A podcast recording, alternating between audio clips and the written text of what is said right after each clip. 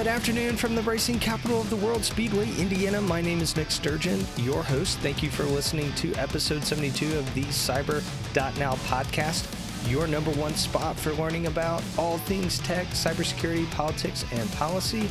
I want to thank all of you who are listening to this episode right now for taking time out of your day to listen to the show. So today's topic is one of those that I have been thinking about doing for a little while, and there's just so much around it.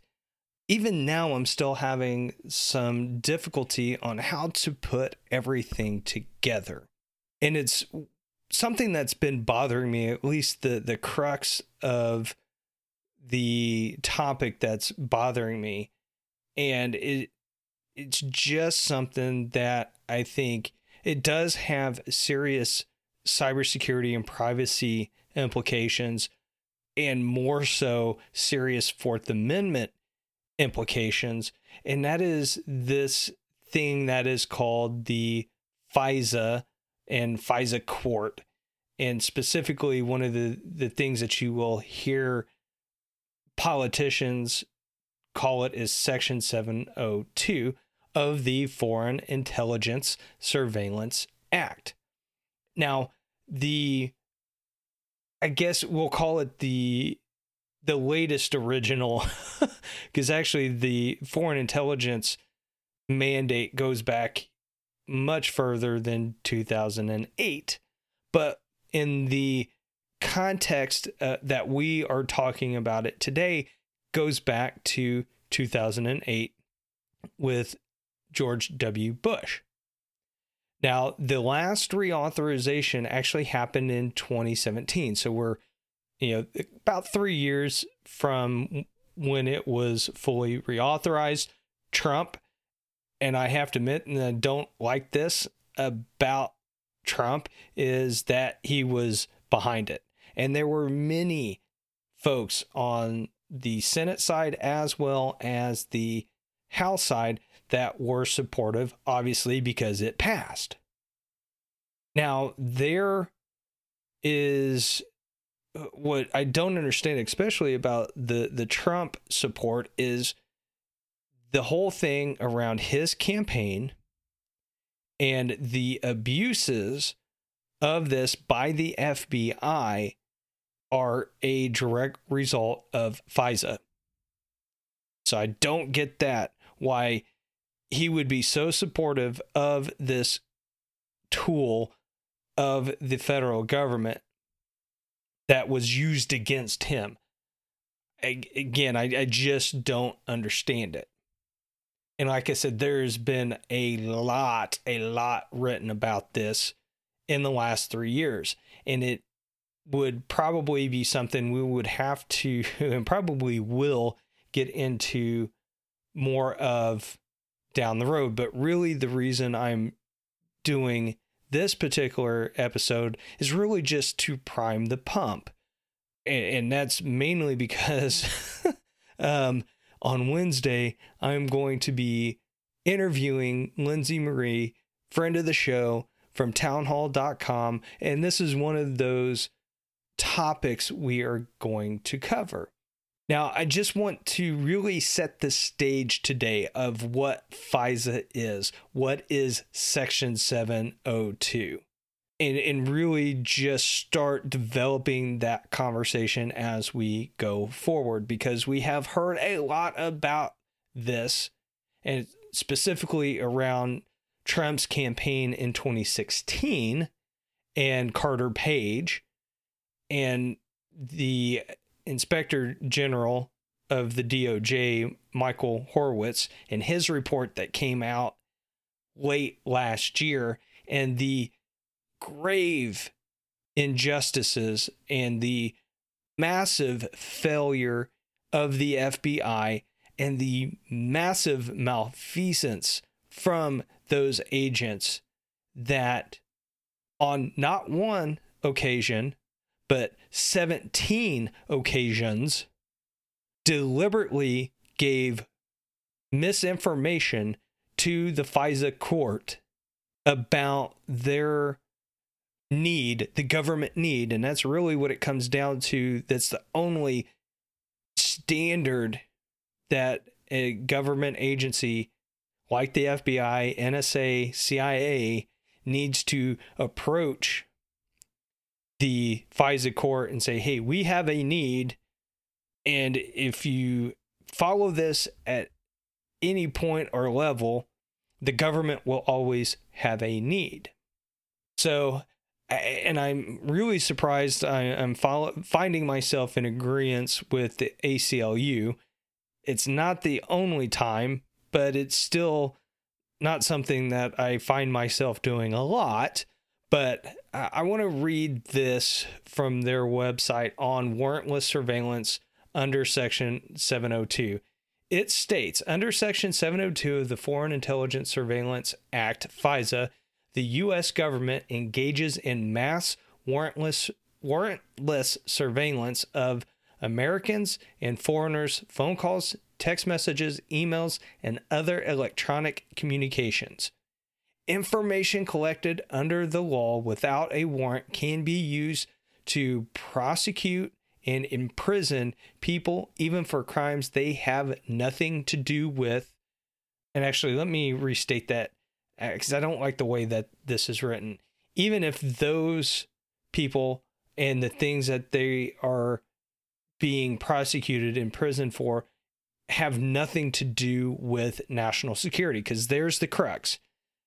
702 and the foreign intelligence is a national security tool, not a domestic one. So let me get back to the article here. Given our nation's history of abusing its surveillance authorities and the secrecy surrounding the program, we should be concerned that Section 702 is and will be used to disproportionately target disfavored groups, whether minority communities, political activists, or even journalists. Now, I kind of lose them at that last sentence there, but the point is that this thing can be targeted to whomever they want. And if there is a political rival or folks within just you and I that are speaking out against the government, we should be concerned that a federal agency could open up a case and then go to this court and start spying on you and I. Now, one of the things I really don't understand too, and going back, is Trump wanted to make this thing permanent. He wanted to make this law permanent. And again, that blows my mind. Well, according to the ACLU, what is wrong with this? Well, first and foremost, it does allow warrantless surveillance of people inside and outside the U.S. My concern is more of the U.S. citizens, whether they be inside or outside the U.S. Just because we're outside the country doesn't mean we lose our constitutional rights and protections. Number two, despite the fact that the law is not supposed to be used to target Americans, the government has been doing just that for years, and we can see that with Carter Page. The information that is collected under 702 could be used, and likely you wouldn't know if it was being used against you. Number four, Section 702 is used to examine communication flows in and out of the U.S. in bulk. Now, we want to talk, and the government wants to get on big tech about using bulk data to be used, quote unquote, to manipulate you or against you, but yet they're doing the same thing. And the government has one tool in its toolbox that private companies don't, and that's force and imprisonment. Number five, surveillance programs have been abused by the intelligence agencies. We have seen that, whether you like him or not, Snowden did reveal the abuses of these programs. Number six, there is little that prevents Section 702 from being used against critics, activists, religious minorities, or communities of color. I would just say there is little that prevents them to use it against anybody in the U.S. Leave out that other stuff. But more so, I would say those that speak out against the government, which is a major fear. The program is not subject to any meaningful judicial oversight. Absolutely agree. That should probably be number 2 or 3. Because it's secret, there's only a handful of people that know what is going on. There is no meaningful recourse for you or I if this was to be used improperly against those agencies or even the individual agents should they misuse this. Number 8, they say the government has deliberately chosen to hide the impact of the program from the government. They do that all the time. The government lies to you and gets away with it. There's that old saying that you can lie, or you can't lie to the government, but the government can lie to you. Happens all the time. And the last point they make, Section 702 surveillance chills freedom of speech and association. Absolutely agree with that. If the common sense gun laws are whittling away at the Second Amendment, 702 is one that would whittle away at the First Amendment. Again, I'm not always supportive of the ACLU. There are some things that they do. I'm saying, okay, fair enough. You guys are doing good. Other things that I'm like, can't get behind that. The whole thing that is used by the senators and the president and the congressmen and others in government to get this thing reauthorized back in 17 was fear. The fear that there's another 9/11 style attack that will happen, and if we're not doing our due diligence by spying on everybody, then we won't be able to know it. We won't be able to prevent it. They use that fear all the time. So a little bit more history on FISA, and this is from the Brennan Center. And I think this is, the second article on their post. It says, since the 1970s, there have been laws in place to safeguard the rights of Americans in foreign intelligence investigations. But some of these laws have been significantly weakened since 9/11. While others were too weak to begin with, the inadequacy of civil liberty protections in the law creates enormous potential for abuse without any corresponding security benefit. Let's say that again. There is no corresponding security benefit. From, again, the Brennan Center, it says Section 702 of the Foreign Intelligence Surveillance Act, FISA. This law was passed in 2008 to legalize President George W. Bush's warrantless wiretapping program, which he was presumably doing beforehand illegally. It removed the requirement in place since 1978 that the government obtain a warrant from the FISA court. So again, the court itself has been around, but it's the newer application, and I say newer going back to 2008. But they had to obtain a warrant from the FISA court when seeking to wiretap communications between a foreign target and an American from inside the U.S. Now, what has happened in 2008 is that requirement went away. They didn't need a warrant. They went to the court, said, hey, we're going after this target. And according to this last sentence in the paragraph, it says the FISA court must approve the general procedure for Section 702 surveillance, but does not approve individual targets. So they weren't necessarily having to tell the court which targets that they were going after. Although the target must be a foreigner overseas, Section 702 surveillance is believed to result in the quote-unquote incidental collection of millions of American communications. Agencies make broad use of these communications, notwithstanding the fact that Section 702 requires them to minimize the retention and sharing of Americans' information. For instance, the FBI may comb through Section 702 data for information to use against Americans in ordinary criminal cases. Absolutely a violation of the U.S. Constitution. And they list a couple of other provisions here from Executive Order 12333 or 12333, and then Section 215 of the Patriot Act. And I bring this up again, specifically what has gotten me just really upset, if you will, and concerned is when we look back at the malfeasance of the FBI and their handling of the FISA application against Carter Page. There were 17 specific things that the FISA court pointed out that the FBI did wrong. I can guarantee you that this isn't the only time.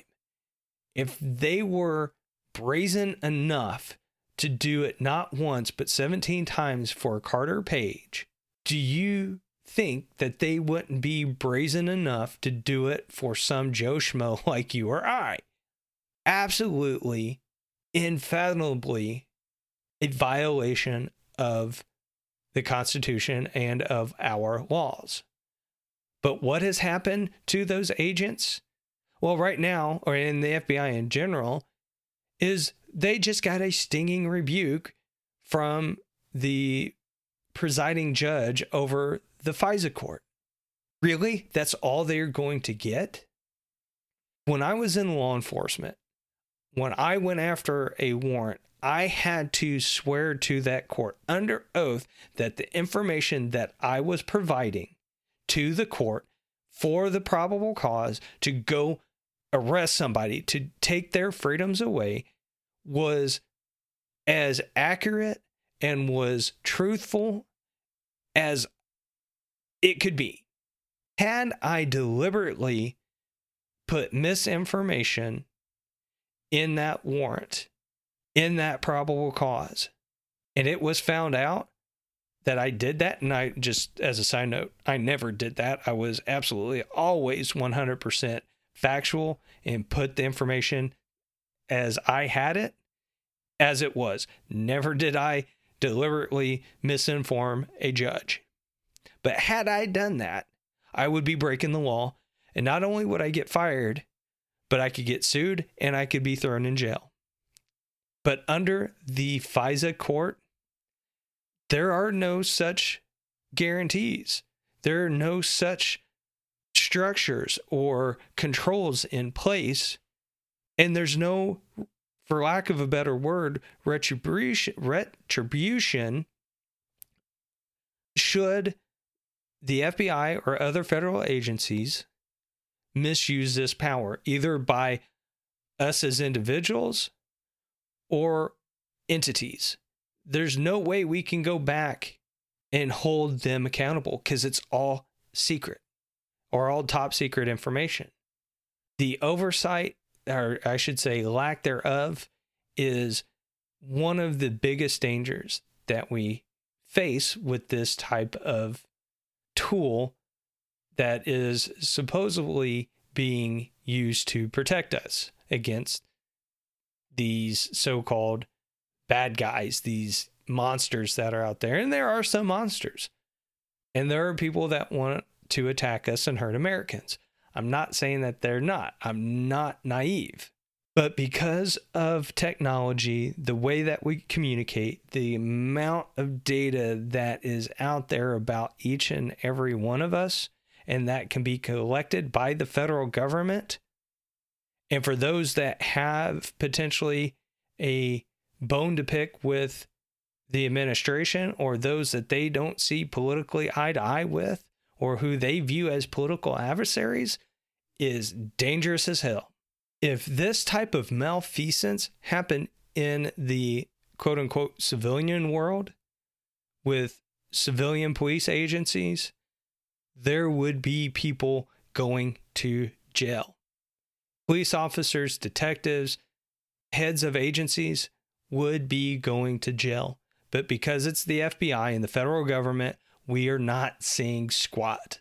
And that should make you all very, very upset. It makes me upset. People lying to the court about the information they have, knowingly, intentionally deceiving the court, we should not stand up for it. The safeguards that were supposedly in place on this to keep this from happening, if there were any, obviously failed. And shame on the 66% of the U.S. senators in 2017, and God knows how many of the House that voted for this. And looking at some of the names of the people who voted for this, they are still in power. Cory Booker.